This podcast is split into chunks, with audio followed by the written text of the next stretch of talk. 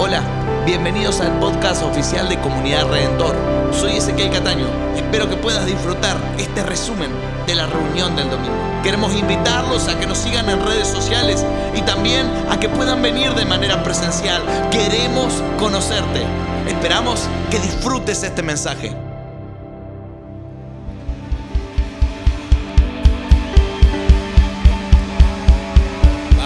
Aplauda, dele un aplauso fuerte. Lo mejor está por venir, dígalo. Lo mejor está por venir.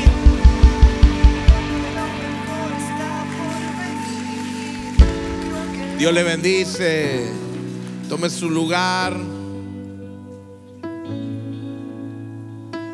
Gracias al Señor. Qué bueno. Que los pastores ya están en casa y que vino Francesca y el bambino ahí creciendo. Damos gracias al Señor por eso.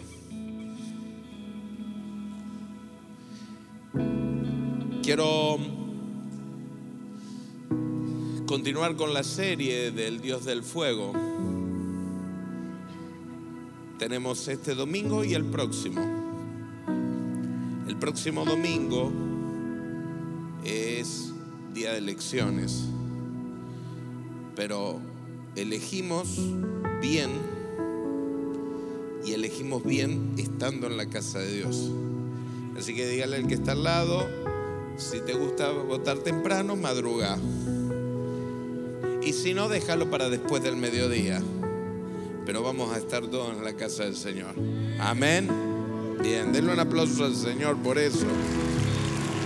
No dejando de congregarnos, como algunos tienen por costumbre.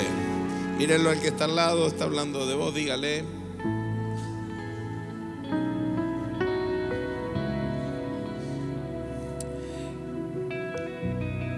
Cuando empecé a preparar esta, esta parte del mensaje, inmediatamente vino a mi mente la vida de un hombre que vivió en el siglo XIX.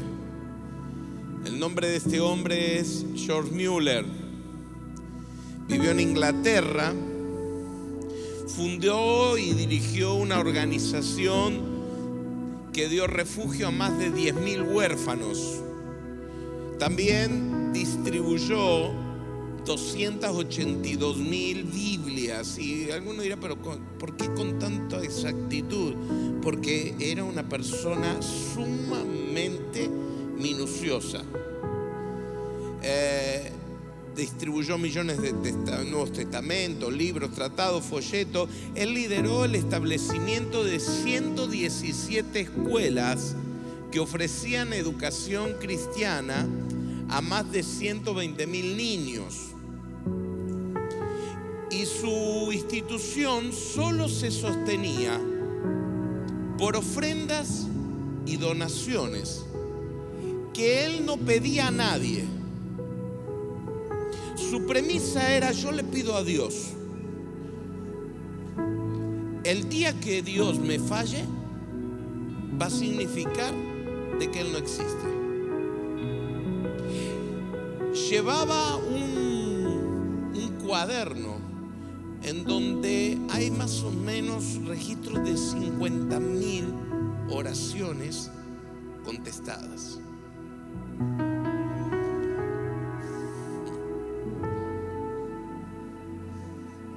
En 70 años de ministerio, Dios nunca lo falló, lo encontraron muerto, arrodillado, orando a Dios. Diga conmigo, de paso aprende un pasaje bíblico. La oración del justo es poderosa y eficaz.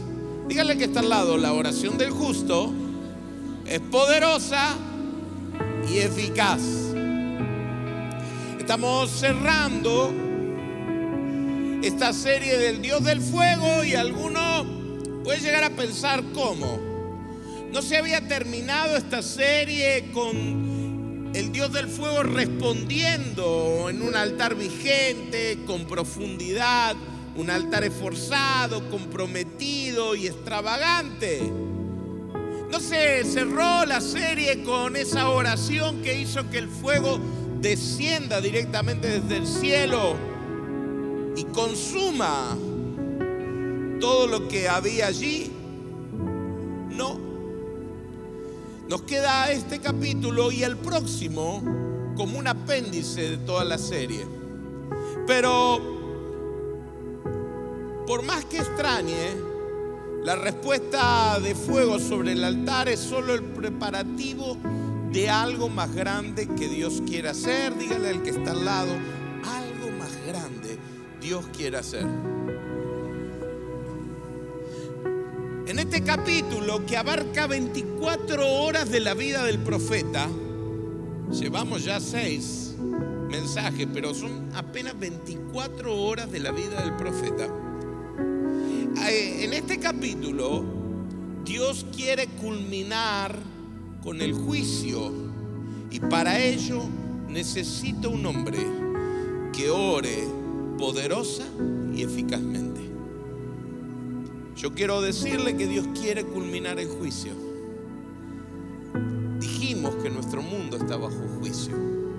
Dijimos que los eventos que estamos viviendo como nación responden a un juicio por haber dado la espalda a Dios.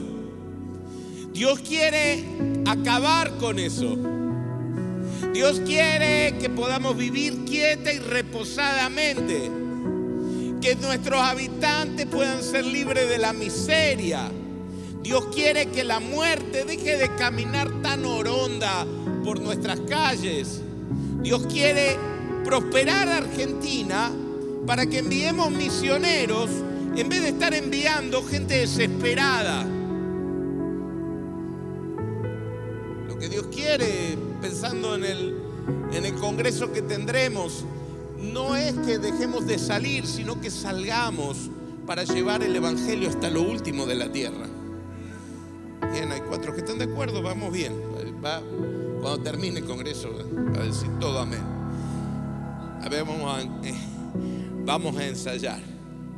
Dios quiere que dejemos de estar huyendo del incendio de Argentina por desesperación y que la nación sea tomada por el poder del Espíritu Santo y que las iglesias de a miles, de a millones lo estemos mandando para predicar el Evangelio hasta lo último de la tierra. Amén. Denle un aplauso a Él. Pero para que eso ocurra, yo tengo que aprender a orar poderosa y efectivamente.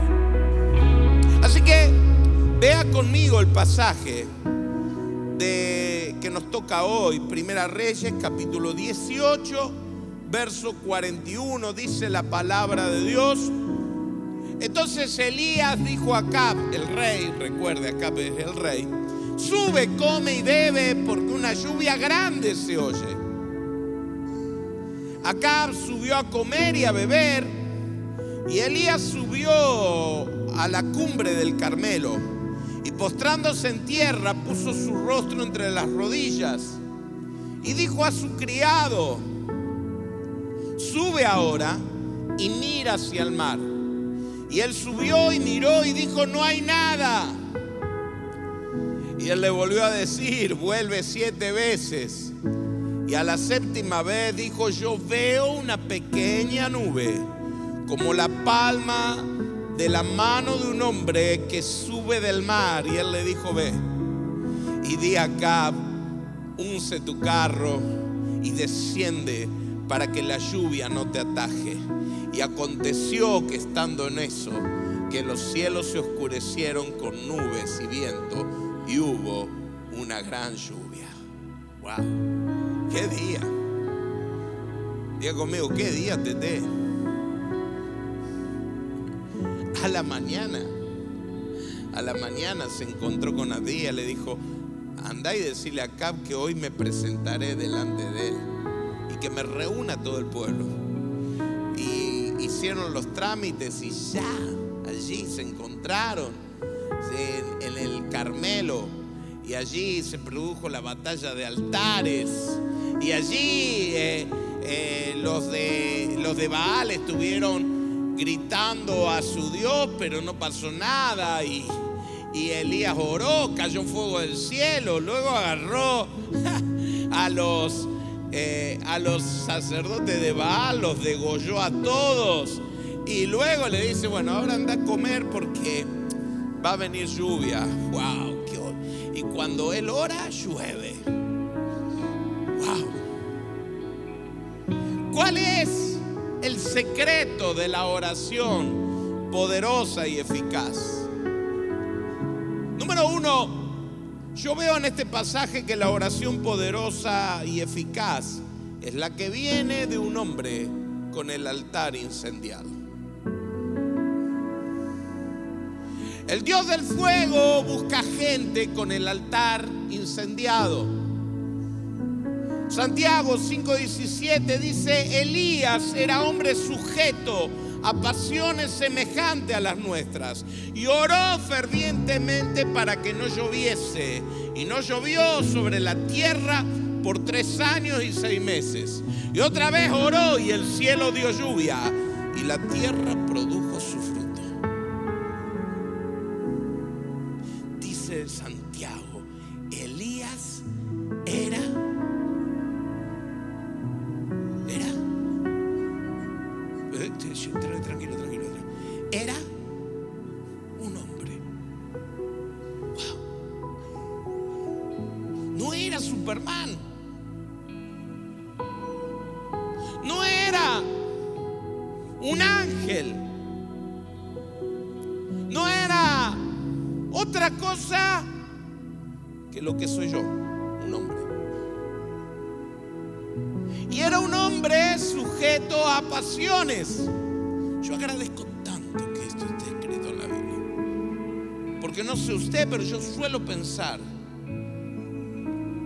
que hay gente que califica para que Dios escuche, pero que a mí Dios no me escucha de esa manera.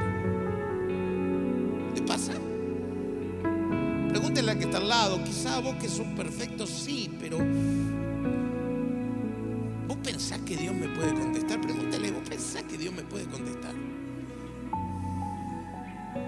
¿Sabes cuántas veces viene la gente y me dice, pastor, ore usted a Dios porque Dios a usted lo escucha? Ah, lo ha dicho, ¿eh? O usted ore porque usted está más cerca de Dios salvo que Dios sea Patricia,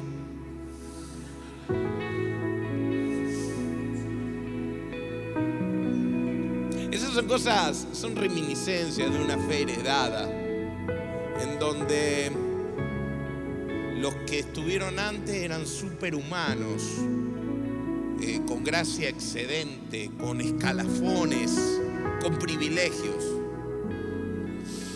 La mayoría de nosotros pensamos que nosotros no calificamos. Que Anacondia sí, Dios lo escucha.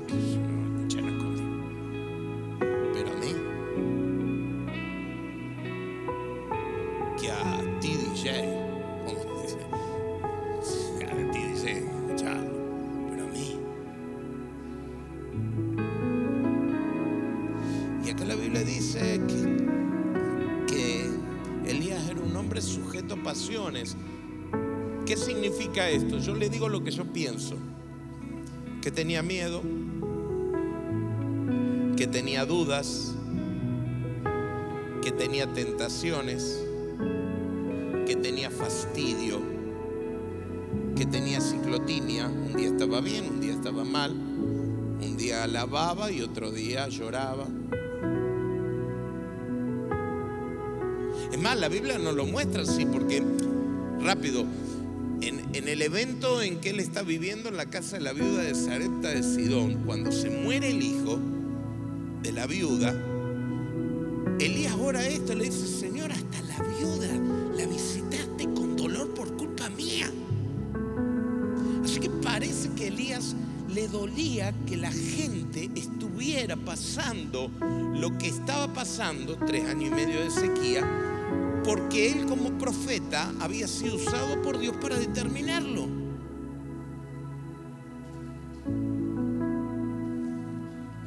Elías era un homo sapiens, como vos y como yo. Era tan humano como yo. Pero si a alguien tan humano como yo, Dios le respondió con fuego en el altar, Él lo puede hacer otra vez. Dije que Él lo puede hacer otra vez. Diga que eh, Dios lo puede hacer otra vez. Dígale, Señor, hazlo otra vez. Vamos, Señor, hazlo otra vez. Hazlo conmigo, hazlo con mi casa, hazlo con mi familia, hazlo con mi iglesia. Señor, hazlo otra vez. Diga, hazlo otra vez. Vamos, diga, hazlo otra vez. Sí, diga, hazlo otra vez.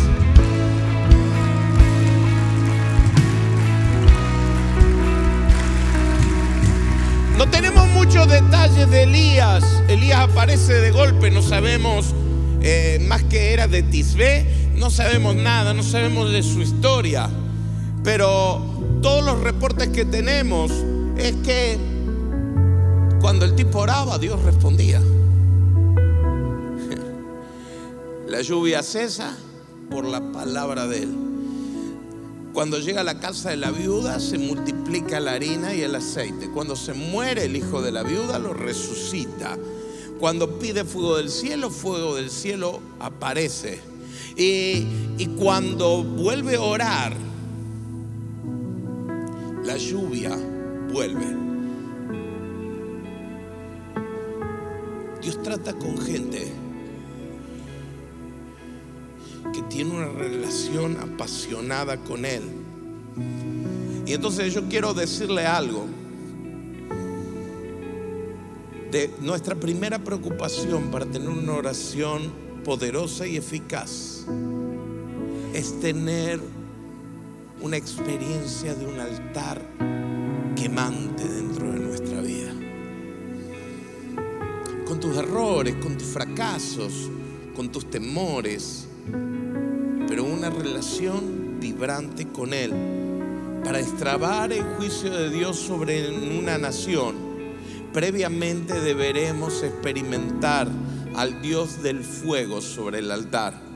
Que Dios queme todo lo que hay en nosotros, que aún consuma lo que hay alrededor hasta la profundidad de nuestra experiencia con Él, porque esto hará que nuestra oración sea poderosa y efectiva y quizás resulte repetitivo y alguno que ha estado en todos los mensajes dice otra vez sí, otra vez.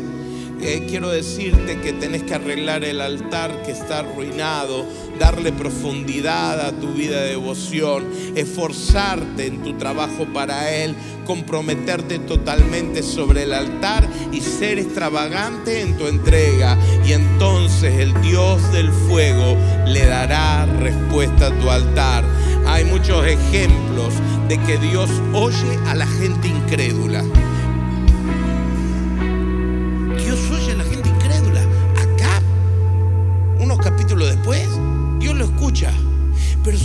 Excepción que confirma la regla. Dios está atento a la voz de su pueblo.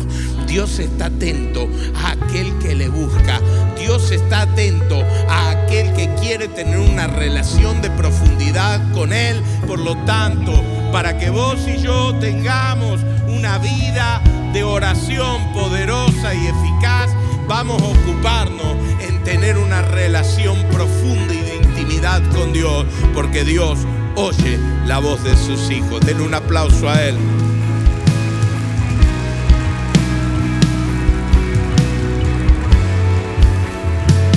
Lo segundo, lo segundo que veo es que Elías es un hombre que no se olvida de la promesa recibida. ¿Por qué la oración de Elías fue poderosa y eficaz? Porque no se olvidó de la promesa recibida. Cuando Elías da la palabra de sequía, entra en un sistema de protección al testigo. En el capítulo 18, Abdías le dice, no hay reino ni hay lugar donde mi Señor no te haya mandado a buscar y no te ha encontrado. ¿Dónde estabas? Dios lo metió en un sistema de protección al testigo. Nadie lo pudo encontrar. Durante 42 meses, Acab usó todos los recursos del Estado para encontrarlo a Elías y matarlo. Pero Dios lo cubrió, primero en el arroyo de Kerib, luego en la casa de la viuda, en el extranjero, en Sarepta de Sidón. Pero el capítulo 18 comienza diciendo, pasado muchos días, Elías recibe palabra de Dios y dice, ve, muéstrate acá y yo haré llover sobre la faz de la tierra. Elías, Elías vuelve a la escena pública para terminar la sequía. Esa había sido la palabra. En el camino ocurrieron cosas fantásticas. La confrontación en el monte, el descenso de fuego sobre el altar, el descabezamiento literal de todo el culto a Baal. Pero Elías no se olvida lo que Dios le prometió. Decirle al que está al lado, no te olvides lo que Dios te prometió. Acá encontramos en el pasaje un hombre enfocado. Hay un juicio que le pesa. A Elías le preocupa su pueblo. Y es por eso que aunque lo, lo que vivió es maravilloso, no es lo que Dios le prometió. Y es por eso que ora no se olvida de la promesa recibida porque la oración poderosa y eficaz es una oración enfocada. Diga conmigo, no voy a perder el enfoque. Dios me ha dado la misión de predicarlo hasta lo último de la tierra. Yo he visto gente que ha perdido el enfoque, gente maravillosa, que hemos corrido juntos un par de años, hemos servido a Dios, abrazo partido, pero a medida que crecimos, que nos casamos, que tuvimos hijos, que fuimos prosperados, que nos establecimos, algunos se han rezagado, conformes con que han visto el fuego divino sobre su altar, conforme con el altar restaurado conformes con los profetas descabezados. Algunos con algunos aún sigo compartiendo, congregarme en comunidad redentor, pero yo no me puedo engañar, yo no, yo no estoy conforme. Yo no estoy conforme. Dentro mío hay una inquietud, hay algo que Dios me ha prometido que todavía no veo. Hay algo que Dios me ha dicho que todavía no ha alcanzado. Oh, cuando no, no me tome a mal, yo, yo estoy agradecido. Como dice la canción, cuando, cuando veo lo que he sido y hasta dónde me has traído, yo me asombro de ti. Yo, yo, estoy, yo estoy agradecido, porque si no fuera por la mano de Dios, usted y yo no estaríamos en donde estamos. Pero, pero no me puedo olvidar lo que me prometió. Él no solamente me prometió muchas de las cosas que hoy vemos, Él me habló de otras cosas. Dios a mí no me llamó a edificar templos, fundar escuelas, medios de comunicación, establecer partido político, dar de comer a los niños. Dios no nos llamó para eso. Eh, son pasos que tenemos que dar, pero no es lo que Dios nos prometió. Dios nos prometió que Argentina sería transformada por el poder de Jesucristo, que seríamos parte del último y gran avivamiento sobre la tierra, que Dios levantaría una iglesia llena del Espíritu para ir más allá de sus lugares y alcanzar su destino. No te olvides la promesa que te sacó del anonimato. No te detengas en el fuego sobre tu altar. Ora poderosamente y eficazmente para que Dios haga llover sobre la tierra. Prácticamente, pastor, ¿qué sería esto? Encuentro padres que me dicen, mis hijos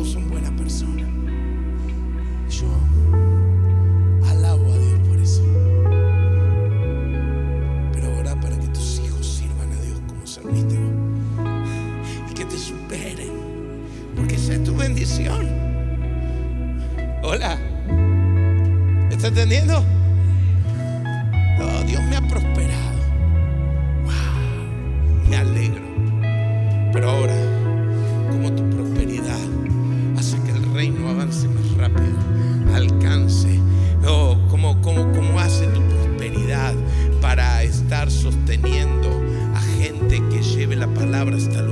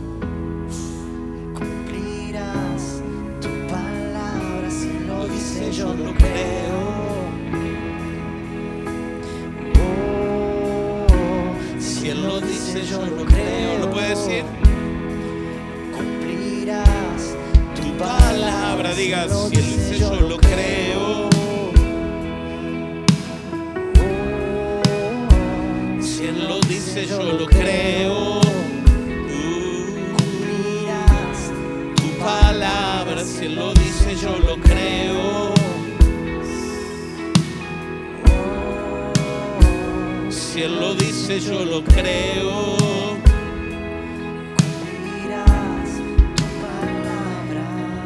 En la década del 90,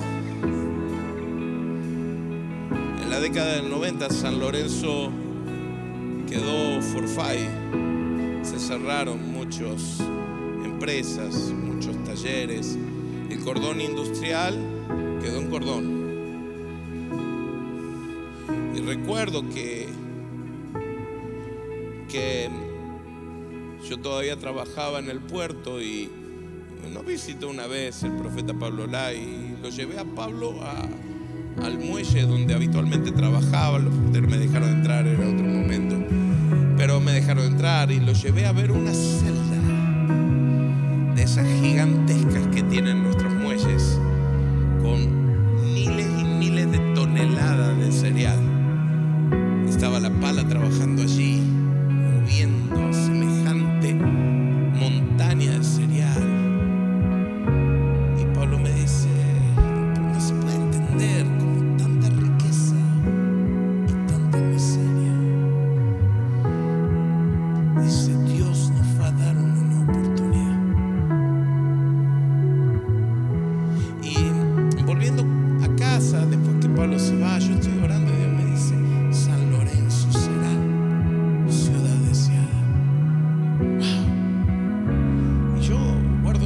coração.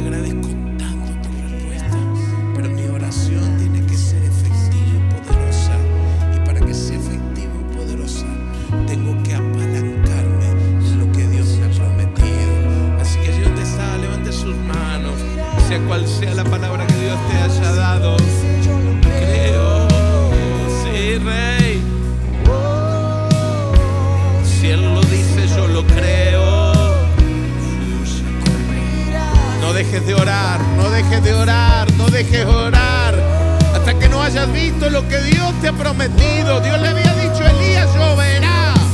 Lloverá sobre la tierra, la sequía terminará, el juicio terminará. Dios te ha hablado de tu casa, Dios te ha hablado de tus hijos, Dios te ha hablado de tu economía, Dios te ha hablado de tu barrio, Dios te ha hablado de tu ministerio. ¡Wow! En el nombre de Jesús, enfócate. La oración poderosa y eficaz es enfocada, es una oración que apalanca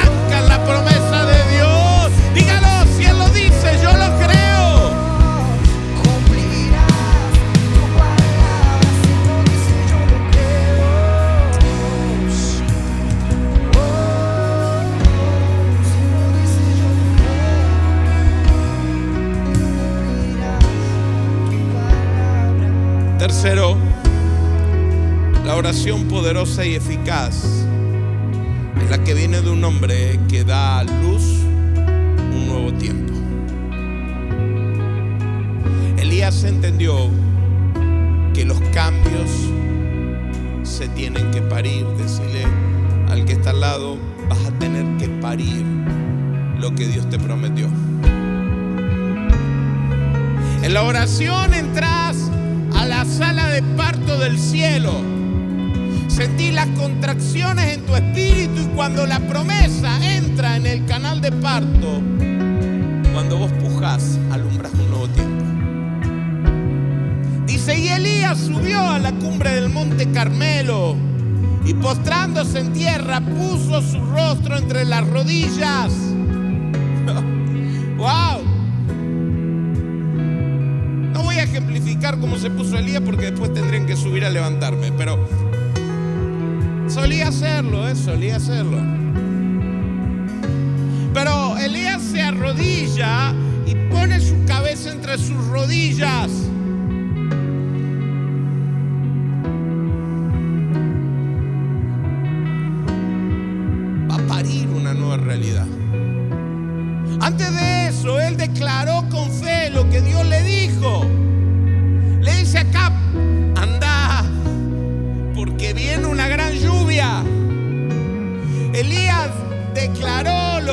Le prometió.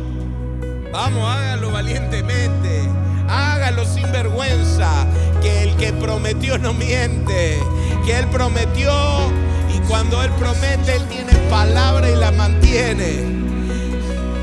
Oh, dice que le dijo al siervo, mira. ¿Y qué le dijo al siervo? ¿No veo? ¿No veo? No, hay gente que dice, no veo nada. Mira tu casa y dice, no veo nada. Mire tu matrimonio y dice, no veo nada. Mira tu familia y dice, no veo nada. Mira tu cuenta de ahorro y dice, no veo nada. Mira el país y dice, no veo nada. Pero mi hermano, usted y yo no vivimos de lo que vemos, usted y yo vivimos de lo que declaramos. Por eso Elías declara, oh, se oye sonido de una gran lluvia. Vamos, declárelo, declare, declare, declare. Algunos dicen, solo veo una pequeña mano. Mire, si usted ve algo pequeño, por más pequeño que sea, prepárese, porque aunque tu principio sea pequeño, con todo tu final será muy grande. Algo viene sobre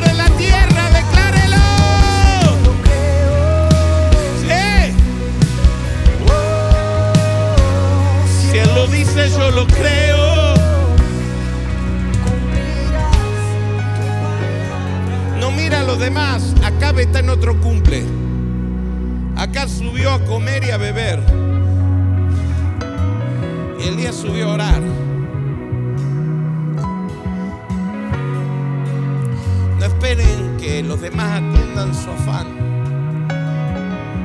Porque estamos empeñados en una palabra.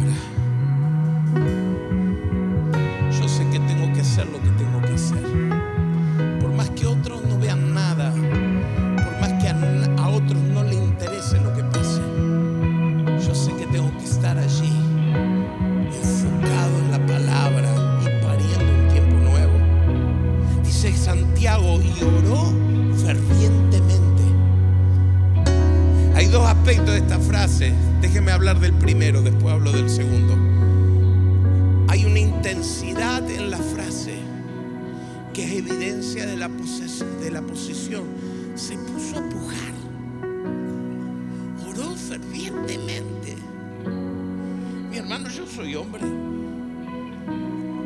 Pero he estado al lado de mi mujer cuando tuvo sus dos hijos.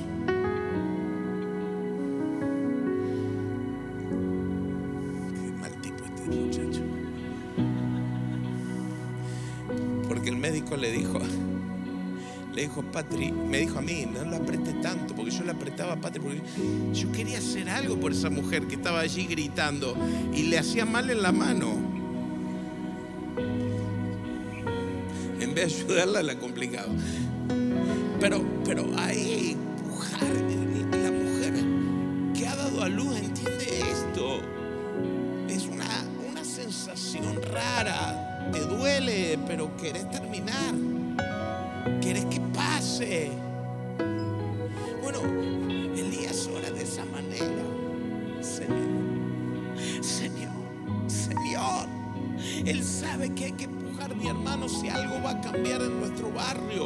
si algo va a cambiar en nuestras ciudades, si algo va a cambiar, va a ser porque la iglesia empuje una nueva realidad. Quiero decirle algo y se lo digo antes que entre la veda electoral. La Biblia dice, le digo un pasaje de la Biblia. Alguno me dirá, pero pastor, usted eh, está trabajando en política, sí, pero yo, soy yo trabajo en, política consciente de lo siguiente. No confíes en príncipes ni en los hijos de los hombres, porque no hay salvación. Yo oro, trato de posicionar hombres de Dios para el lugar que tienen que estar ocupando, pero yo creo que la salvación viene de Dios. Yo no me engaño, yo no me engaño. Entonces yo sé que la salvación para Argentina tendremos que elegir aquel que el Espíritu Santo nos diga y no nuestro corazoncito nos diga. Elegir a aquella persona que creemos que defiende los valores de Dios. Tendremos que estar haciendo lo que tenemos que estar haciendo, pero recuerde algo. Las personas que pueden hacer un cambio sobre personas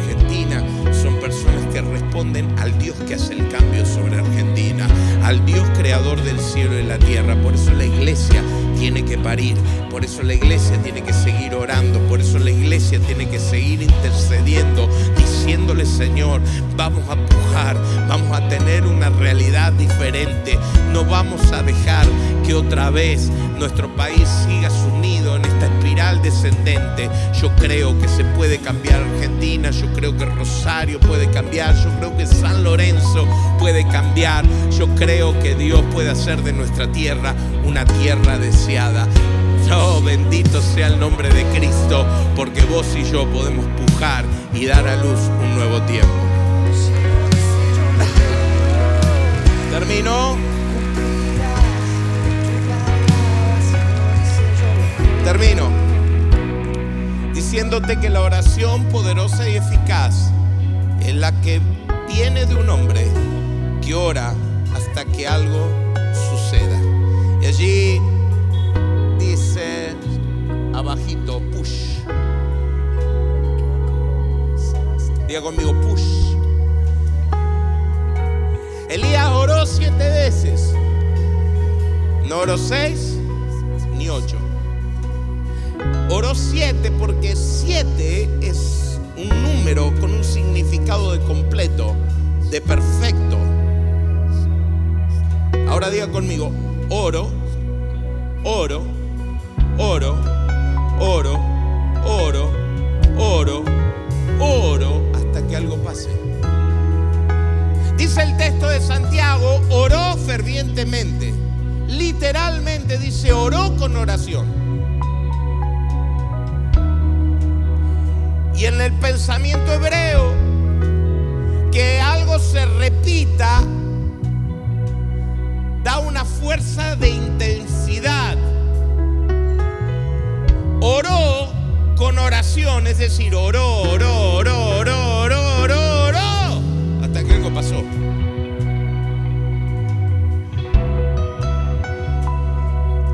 John Mueller, el que le hablaba al principio, decía que cuando Dios lo inquietaba para orar algo, él no dejaba de orar hasta que la oración hubiera sido contestada. Hace algunos años, lo he contado otras veces, a San Lorenzo, 25 años, tal vez un poco más. Vino a San Lorenzo una profeta, Alice Smith.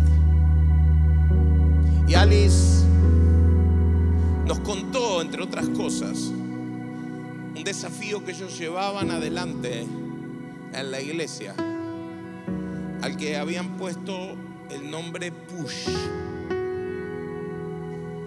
que en inglés significa empujar, pero que el acrónimo de ellos, que ellos le habían dado, era Pray Until Something Happens. Oro hasta que algo suceda. Diga conmigo, oro hasta que algo suceda. En inglés push es empujar, por eso en las puertas encontramos push o pull. Porque si usted tiene que empujar, es push, y si tiene que tirar, es pull.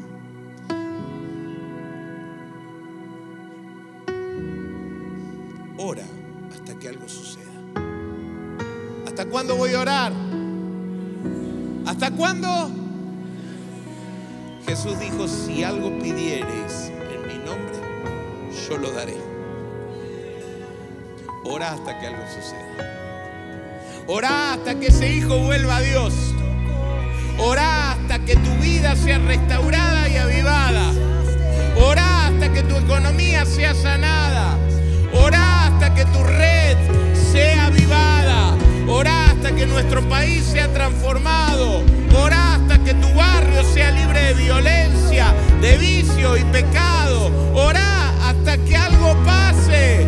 Como hombre, ayer celebramos que llevamos 1200 días de oración ininterrumpida.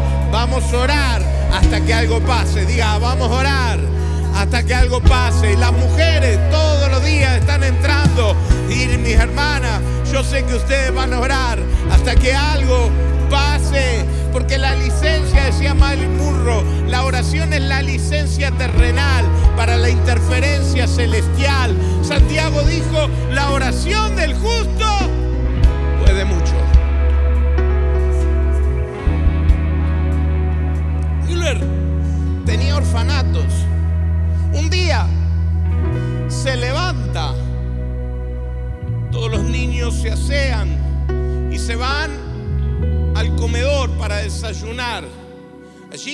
estaba los vasos dados vuelta, pero los platos estaban vacíos.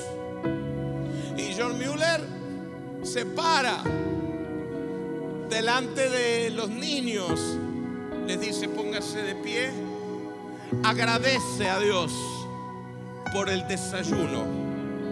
Cuando él dice amén, golpean la puerta del orfanato.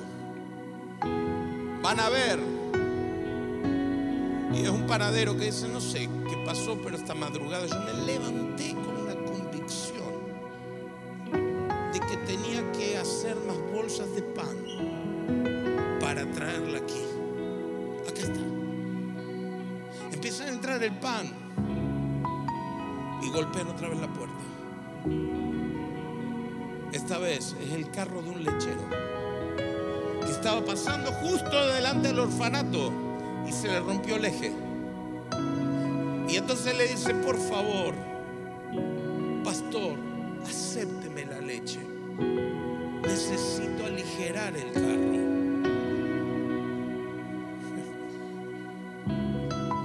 Y esa mañana, una hora después, estaban todos desayunando.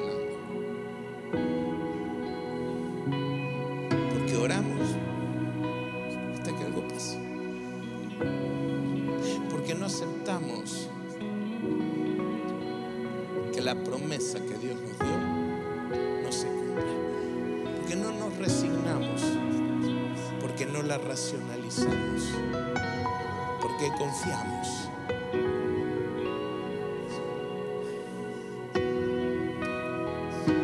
Así que yo os digo, dijo Jesús, pidan y se les dará.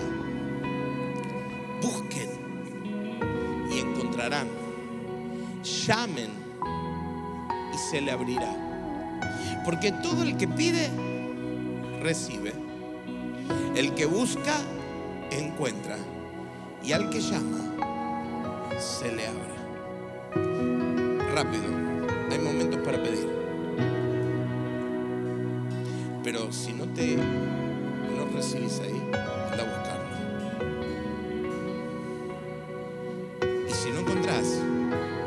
llamar. Pero Dios dijo que vas a recibir, que vas a encontrar y que se te va a entender, atender. La oración cambia las cosas. Diga conmigo, la oración cambia las cosas. Yo oro hasta que algo pase. Hemos diseñado esto.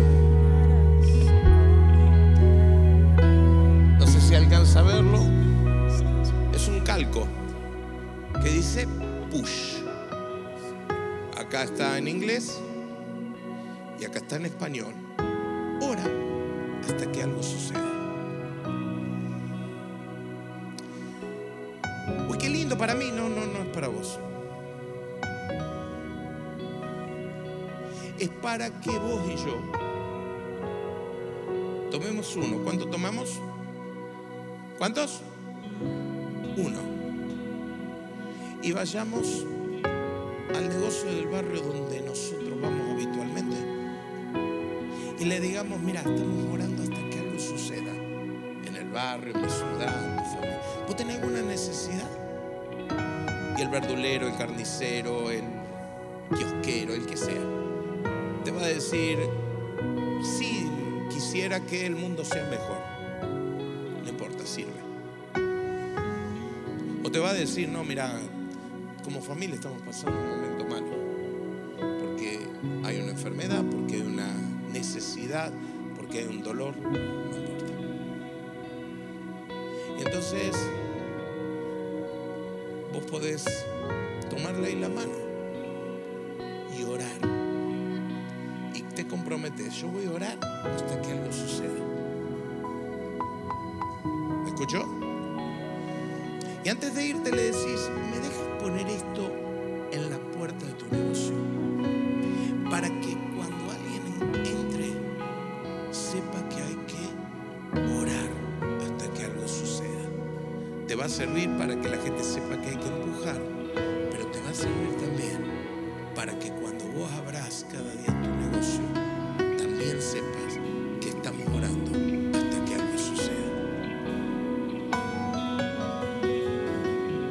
Dame 10, no, no necesitamos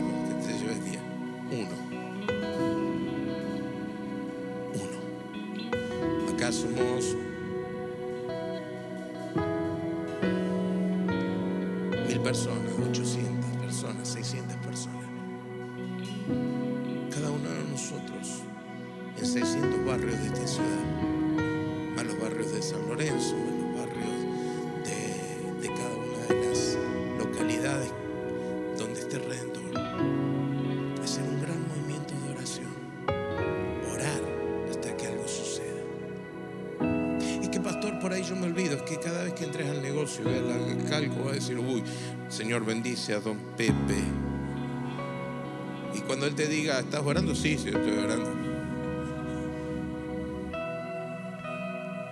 Te doy la salida porque me pasa a mí. ¿eh?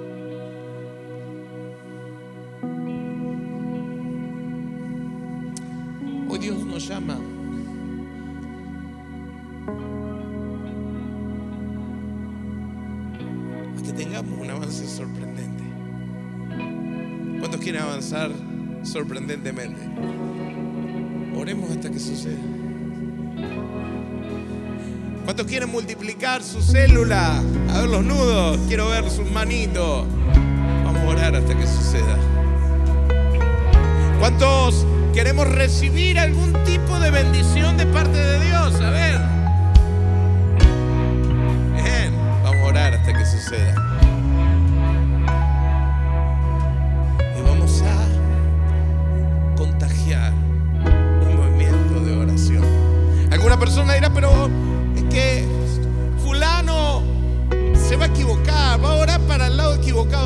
Problema. Capaz que usted también le enseña a quién tiene que elevar su voz. Lo importante es que la iglesia sea capaz de amplificar el poder de su oración. Tengo testimonios de esto en esta semana, pero no puedo decir, pero, pero Dios amplificando mi oración. Tremendo! Algo, algo Dios está queriendo hacer sobre la tierra. Si usted quiere ser como Elías, un hombre sujeto a pasiones, como nosotros, pero quiere orar poderosa y efectivamente. Allí donde está, póngase de pie. Acá va a haber dos, dos servidores, o tres, o cuatro, vamos a pasar al altar aquellos que queremos llevarnos una y nos volvemos a nuestro lugar. ¿Está? Hoy pasamos al altar a llevarnos. ¿Está? Así que mientras adoramos, aquellos que se quieren comprometer, lo hacemos. Alguno dirá, pastor, ¿me lo da la salida? No, pasa al altar si la querés. Así que mientras estamos tomando esta decisión,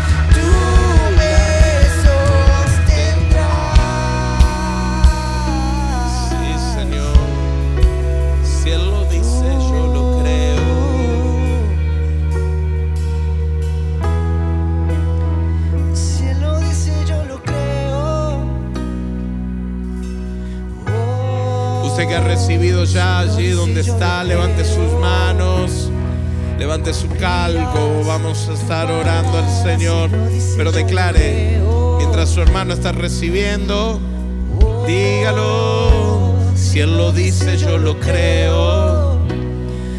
Cumplirás tu palabra, si Él lo dice, yo lo creo. Si Él lo dice, yo lo creo.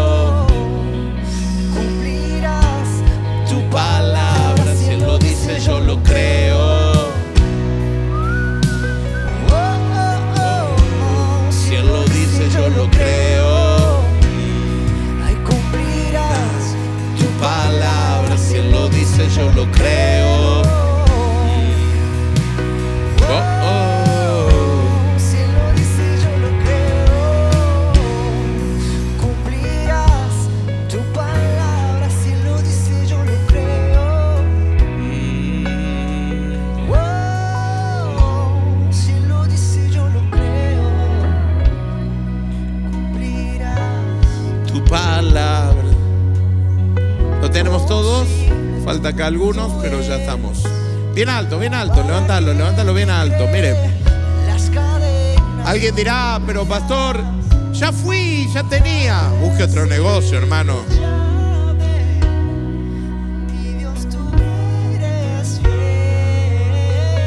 Vamos a orar. Diga conmigo, Señor, hoy este altar es el Monte Carmelo.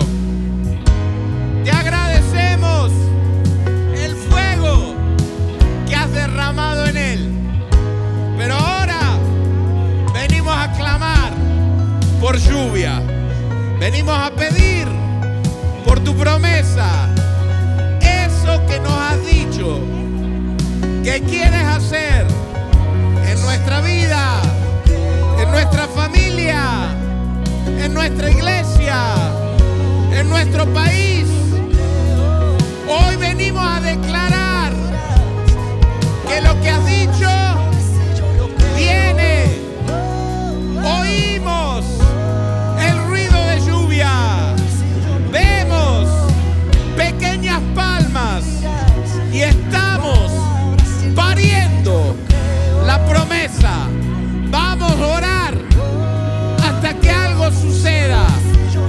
algo va a pasar. Diga, algo va a pasar. Hoy pedimos, hoy buscamos, hoy llamamos a la puerta del cielo. Y estamos seguros que recibiremos. Diga, yo voy a recibir. Yo voy a encontrar. Se me abrirá la puerta de la respuesta. Porque yo oro poderosa y eficazmente en el nombre de Jesús. Amén, amén y amén. Vamos, denle un aplauso a